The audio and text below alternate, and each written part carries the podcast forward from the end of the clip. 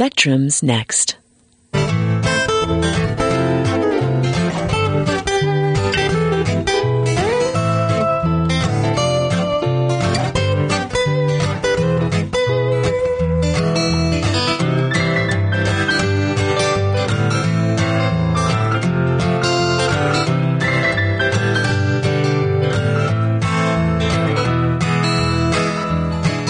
Welcome to Spectrum, the science and technology show on KALX Berkeley, a bi-weekly 30-minute program bringing you interviews featuring Bay Area scientists and technologists, as well as a calendar of local events and news.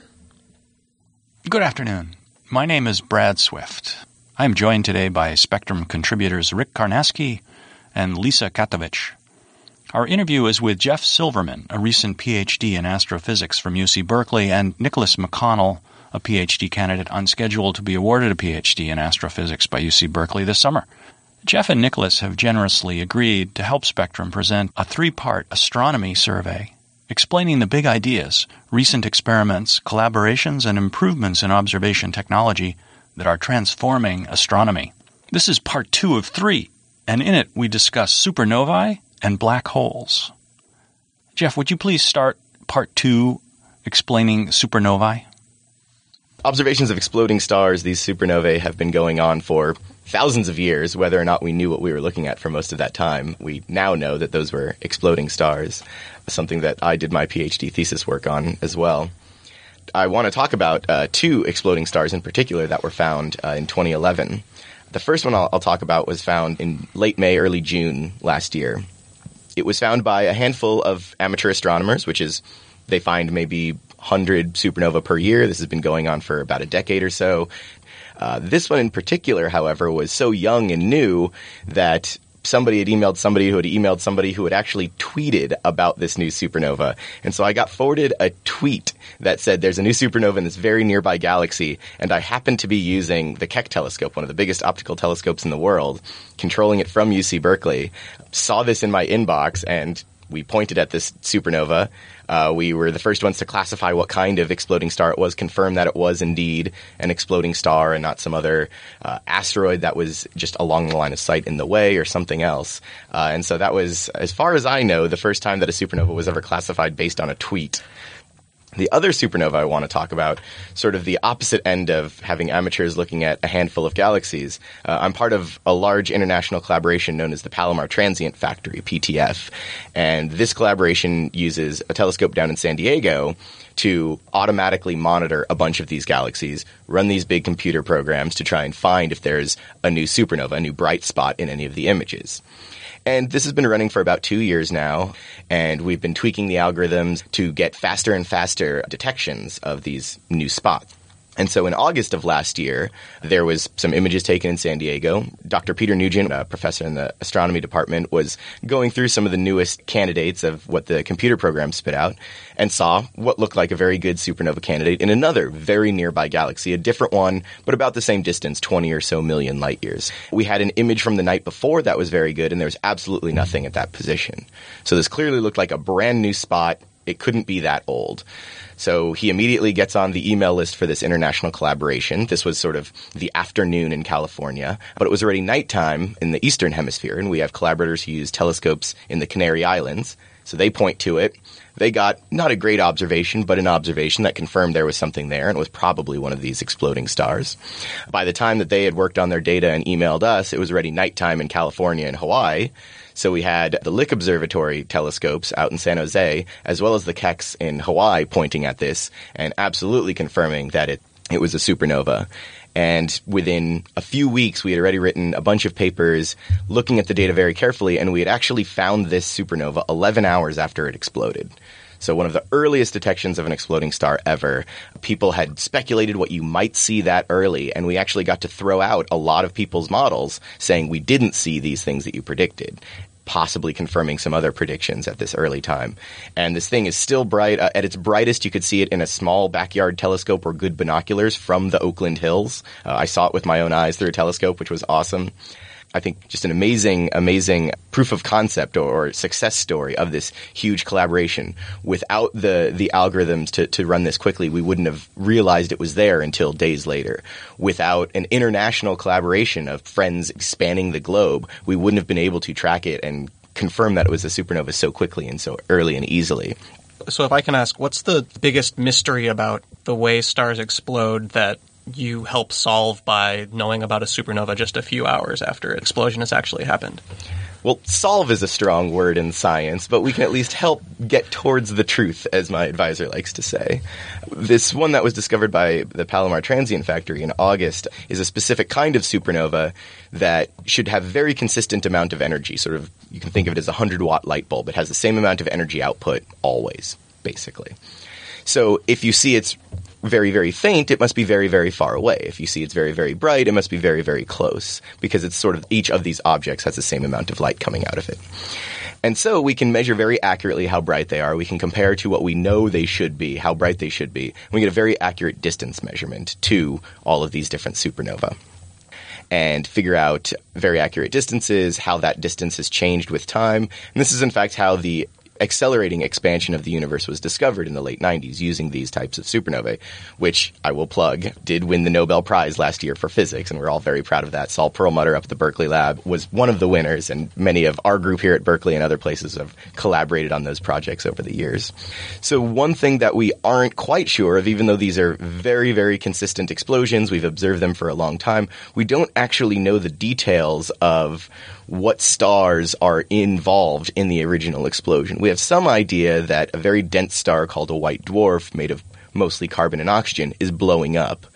What exactly is around that star that's helping it blow up by actually feeding it some extra material and then pushing it over a limit to explode, we're a little bit unclear. And so since the star that is feeding the mass to the white dwarf should be very close by, they should be right near each other, one of the best ways you're going to observe it is right after the explosion. The explosion goes off. The light and energy from that explosion could interact with the donor star that's right next door. And then very quickly, the explosion is expanded much further beyond that neighboring star. And then it's sort of just hidden until either much, much later or perhaps never. And so by observing this supernova back in August, 11 hours after the explosion, and then taking subsequent observations sort of for the following few days, we could rule out certain ideas of what that other star could be. There are very strong predictions you should see some extra light in certain ways if you had a certain type of star sitting there, and we didn't see that. So it must be a very small star, maybe something like the sun, maybe something like 2 times the mass of the sun. This is Spectrum on KALX Berkeley, 90.7 FM. We're talking with Jeff Silverman and Nicholas McConnell about supernovae and black holes.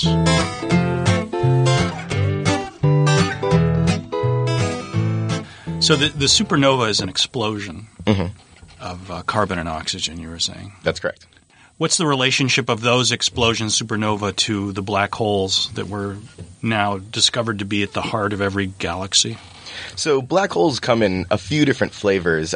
Certain kinds of supernovae, not the white dwarf carbon oxygen ones I was talking about, a different flavor of supernova that come from very massive stars, sort of 10 times the mass of the sun or bigger. They do explode as a different kind of supernova, collapse on themselves, and can create black holes. The black holes end up weighing something like a few times the mass of the sun, maybe up to 20, 30 times the mass of the sun at the most. But those are sort of just kind of peppered throughout galaxies. What we've found over the past few decades and done a lot of work on lately is these supermassive black holes that can get up to hundreds of millions or billions of times as massive as the sun. And those are found in the cores of galaxies as opposed to kind of peppered throughout them. And so there probably is a different formation mechanism. That's still a very open question how you make these giant black holes, but they're many, many orders of magnitude bigger than the ones that come from supernovae. And I'd actually say, and this is possibly a good segue, that some interesting observational progress is being made on which the most likely mechanisms are for forming these so-called seed black holes that eventually grew into the monsters that we now observe at the centers of most galaxies in our own universe, in our current universe. So was that a big shift then, the idea of these supermassive black holes? There's possibly a complicated relationship between the black hole at the center of the galaxy and the galaxy itself. The black hole's gravity is not sufficient to hold the entire galaxy together. Even though it is an extremely massive object and very near to it, there's extremely powerful gravitational forces. Galaxies are so large and so extended that out in the normal regions of the galaxy, out near where the sun orbits in the Milky Way galaxy, the fact that our Milky Way has a central black hole doesn't have any direct impact on our lives as the sun orbiting in the galaxy.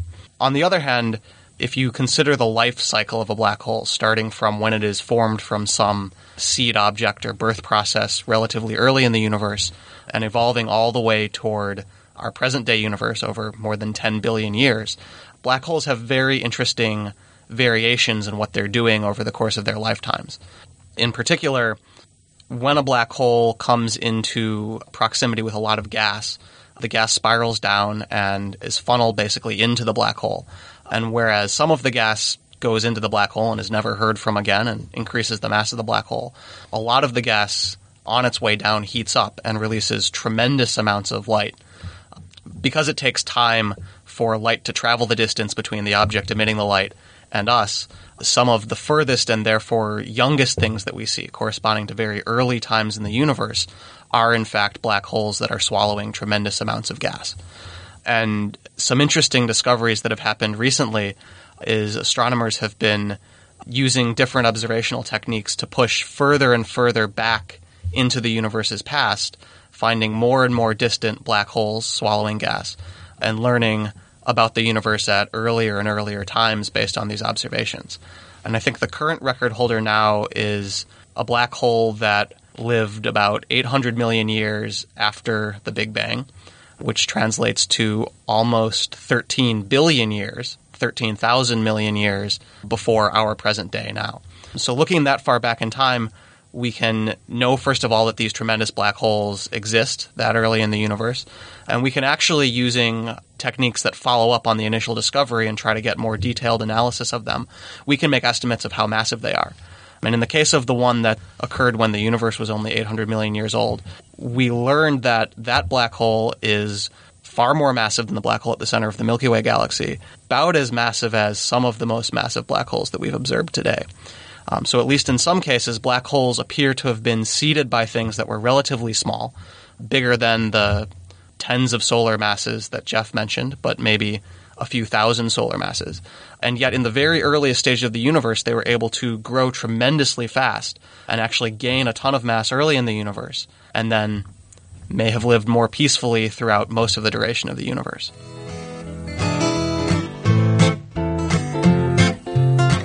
You're listening to Spectrum on KALX Berkeley 90.7 FM. Today we're talking with Jeff Silverman and Nicholas McConnell, both astrophysicists. We're discussing supernovae and black holes. This is part 2 of a series of 3. Another interesting outcome of looking at supermassive black holes early in the universe is it's often easier to see them far away than it is nearby, because when they're far away and we see them, that's because they're swallowing a lot of gas. Many of the galaxies in today's universe don't have gas near their black holes. The black holes are quiet, and in fact you have to make very, very precise measurements of stars orbiting in their gravitational field to even know that a black hole is there. So one of the mysteries that had been going around for a while is if you believe the masses of black holes very early in the universe and you see these tremendously early things, but you want to know where are they now. They've had 13 billion years to evolve. What kind of galaxies do these black holes live in today? Then you need to look in the nearby universe and try to find their quiet, ancient remnants. And recently, along with a couple other researchers at UC Berkeley, some other researchers around the country, my team discovered the two most massive black holes that we know about in today's universe. Black holes more than 10 billion times the mass of our sun, more than 2,000 times the mass of the black hole at the center of the Milky Way. And because these are the most massive black holes that we know about in today's universe, and they roughly correspond to the estimated masses of the most massive black holes that we observed very, very early in the universe, we think we're beginning to answer the question of what kind of environment do these very young black holes actually end up in after the entire history of the universe between them. If I could ask a question, do you see other properties of the galaxies that are now hosting these most massive black holes that are different than other nearby galaxies that may have less massive black holes, something like the Milky Way sized? One interesting thing about the galaxies that we looked at is that they're also anchoring large galaxy clusters. And so specifically, we found the most massive black holes at the centers of galaxy clusters. Now, that's not a perfectly robust result because, to be perfectly honest, we started by looking in the centers of galaxy clusters. And so we haven't done a wide sample of other galaxies and other environments. But it's possible that there is an environmental effect based on not only the galaxy that the black hole resides in, but the overall neighborhood of how many galaxies are around that central object that may have something to do with the final mass of its black hole. And where do you go with this research now, Nicholas? Are there specific experiments? Are you relying on certain data? Where are you drawing this information from? So we use data from a few different telescopes because these galaxies are distant and we're trying to look at stars in a very small region of space. We rely on very large telescopes to give us good light collecting power and good spatial resolution. So we use the Keck telescopes in Hawaii. We also use the Gemini telescopes in Hawaii and Chile. And there's a telescope in Texas that we've done some work with. And we are trying to use these telescopes to find black holes in as many galaxies as the telescope committees will allow us to look at. So each semester, with the generosity of getting observing time, we're able to look at 2 or 3 more galaxies. And hopefully over a few years, we'll have a good dozen or so objects that we can search directly for the most massive black holes, in addition to a few dozen that have been discovered by other teams throughout the world over the last 10 years or so. And that really is one of the big limiting factors, isn't it? The access to the equipment, because there's so much going on in astronomy. Everybody's in the queue. Yeah, that's right. Just like most scientists apply for amounts of funding from various organizations, astronomers do that in addition to applying for telescope time. The oversubscription rates for many of the biggest telescopes, the Hubble Space Telescope, the Keck telescopes, is something like 8-1, 10-1. So the total number of requested hours is something like 8 or 10 times the number of nighttime hours there are in a semester or in a year. So it's very much like a funding situation, and there is so many nighttime hours and there's so many telescopes in the world. It's very competitive, and we're very lucky when we do get access to these huge telescopes with amazing instruments and computing power. How does that allocated time work when you want to make observations within a couple hours of something that you've just heard about? So that's a great question. There's been something that has been used by astronomers over sort of the last decade, but really a lot in the last 5 years, called target of opportunity observations, TOOs as we call them. And it's sort of in addition to or separate from your standard classically scheduled nights where you will use the telescope on this night. You can also apply if you have a good science case, which many of us do, especially for these kind of exploding stars that go off and we want to look at them very quickly. You can apply for time that is allocated through this TOO program. And basically what it is the telescope committees have said, okay, you get so many times to interrupt any observer and say, you have to go look at this. And as an observer at that observatory, you know that that's part of the program and that at any point somebody could call you and say, drop what you're doing and go move over to this. And many times people want to do the best science and are very happy to help out. And oftentimes they'll be offered co-authorship or at least acknowledged, thanking them for their help. Certainly for these 2 supernovae I spoke about earlier, we definitely used our target of opportunity, and they did turn out to be these very interesting supernovae.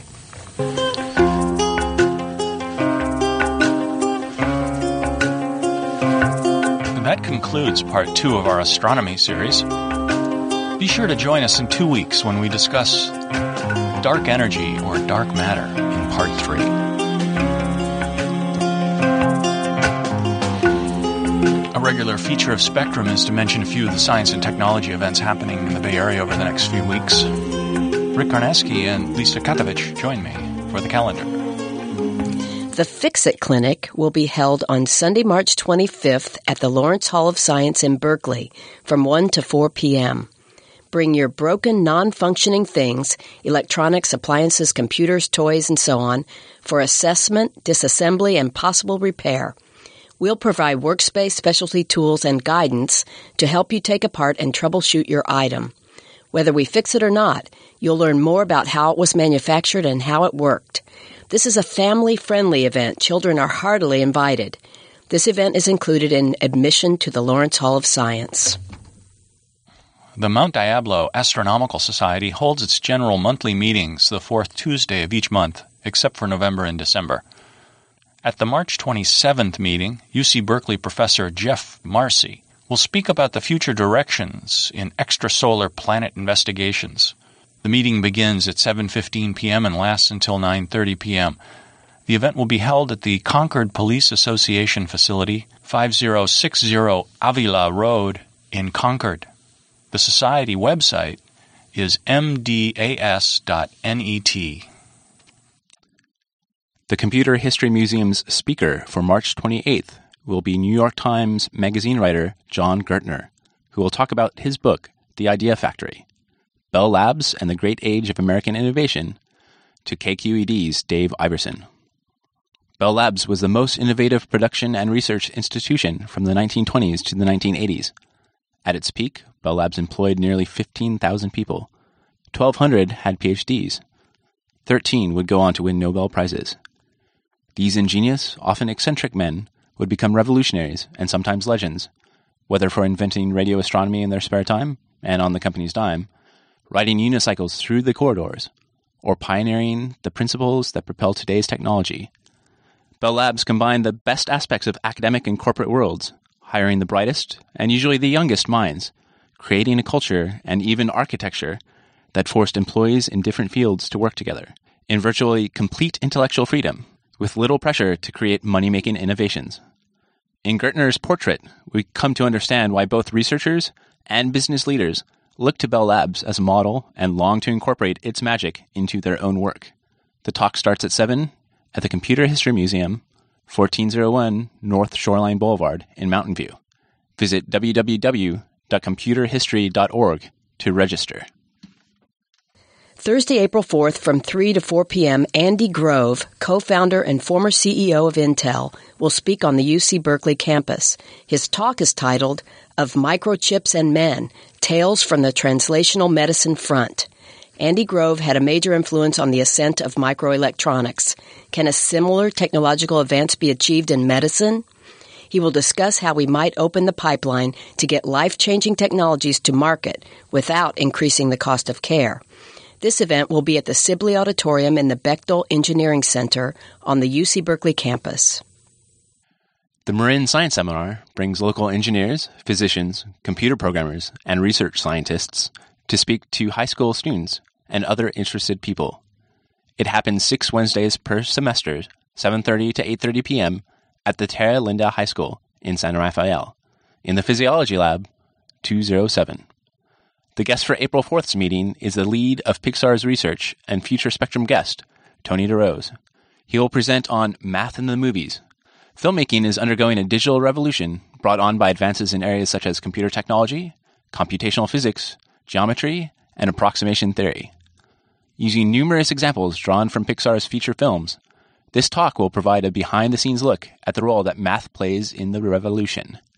Visit www.marinscienceseminar.com.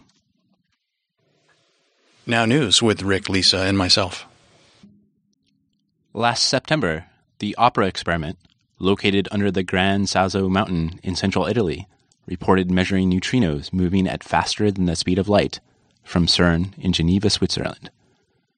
The Icarus experiment, located meters away from OPERA, has published a preprint on the archive on March 15th, showing that neutrinos move at speeds close to the speed of light, but that there is no evidence that they exceed it.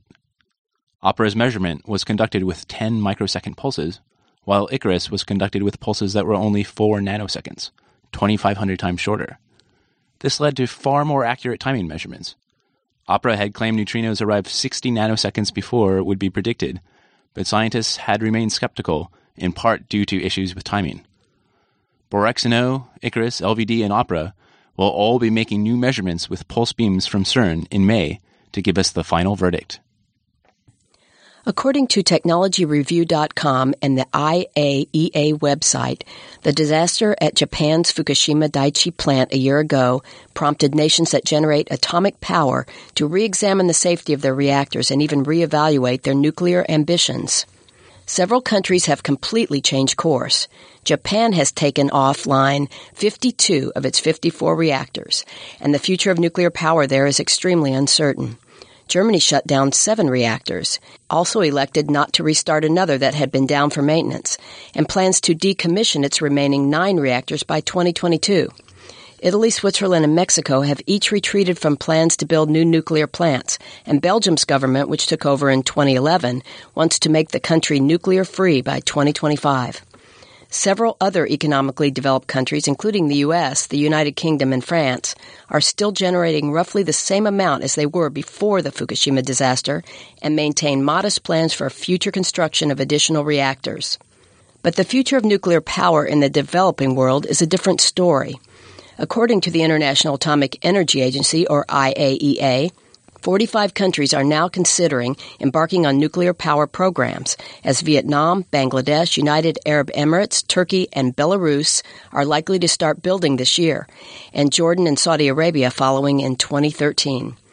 As of this week, the IAEA reports 63 new reactors under construction in 15 countries. The top constructors are China with 26, Russia with 10, India with 7, and South Korea with 3. The remaining 11 countries are building 1 or 2 reactors. TechnologyReview.com reports that researchers at Microsoft have made software that can learn the sound of your voice and then use it to speak a language that you don't. The system could be used to make language tutoring software more personal or to make tools for travelers.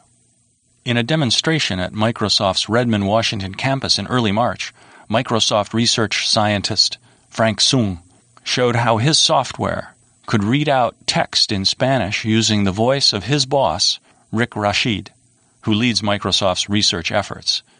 In a second demonstration, Sung used his software to grant Craig Mundy, Microsoft's chief research and strategy officer, the ability to speak Mandarin. Frank Sung created the system with his colleagues at Microsoft Research Asia, the company's research lab in Beijing, China. The system needs around an hour of training to develop a model able to read out any text in a person's own voice. That model is converted into one able to read out text in another language by comparing it with a stock text-to-speech model for the target language. Individual sounds used by the first model to build up words using a person's voice in his or her own language are carefully tweaked to give the new text-to-speech model a full ability to sound out phrases in the second language. Sung says that this approach can convert between any pair of 26 languages, including Mandarin Chinese, Spanish, and Italian. Nature News reports that researchers from the University of California, San Francisco, and the Howard Hughes Medical Institution's Genelia Farm Research Center near Ashbourne, Virginia, have found that male fruit flies are more likely to choose to consume alcohol if they have been sexually rejected by females. The key seems to be in neuropeptide F, which is generated as a reward for either sex or alcohol consumption. When flies denied of sex are given neuropeptide F, they avoid alcohol. In mammals, neurotransmitter Y might act similarly.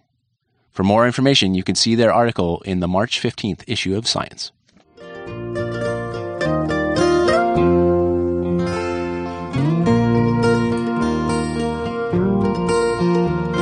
Spectrum shows are gradually being made available online at iTunes University. Go to itunes.berkeley.edu and click through to Berkeley on iTunes. Then search for KALX 90.7 FM to find the Spectrum podcasts.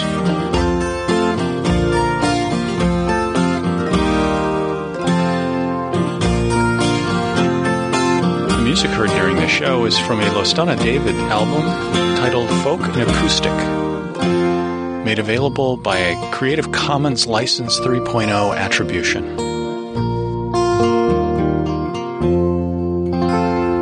Thank you for listening to Spectrum.